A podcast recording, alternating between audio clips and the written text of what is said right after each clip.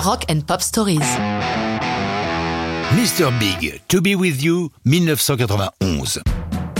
Mr. Big est basiquement un groupe de gros rock au son qui tâche. Mais, comme bien souvent, les chansons les plus remarquées sont des ballades.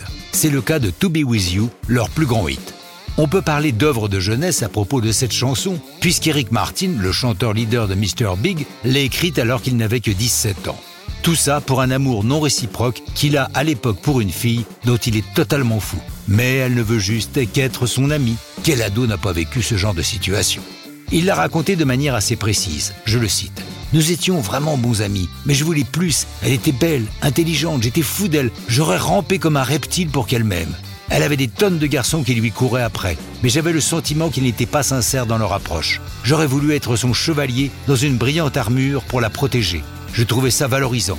Quand j'ai compris que jamais ça ne se ferait, j'ai écrit cette chanson dans le but inavouable que les amis de ma sœur trouvent ça sexy. Devenu chanteur de Mr. Big, Eric Martin complète la chanson en compagnie de David Graham, un personnage iconoclaste que lui recommande son éditeur. Graham fait partie d'un de ces groupes qui reprennent les chansons des Beatles, chaque membre jouant l'un des quatre de Liverpool, lui tenant la place de Paul McCartney.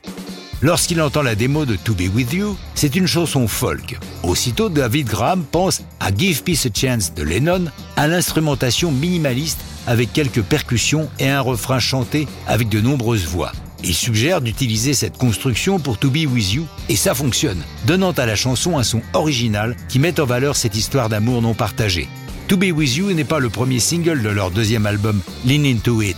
La surprise ne veut en être que plus grande pour leurs fans de la première heure.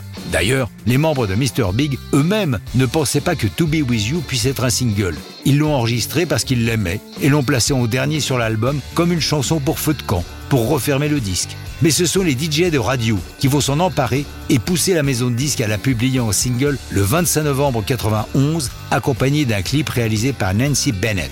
To Be With You devient un énorme tube qui s'empare pour trois semaines consécutives de la première place du hit US et d'une dizaine d'autres pays. Mr. Big n'obtiendront par la suite que quelques hits mineurs, mais font partie de ces groupes qui, un peu inexplicablement, demeureront extrêmement populaires au Japon. Mais ça, c'est une autre histoire de rock'n'roll.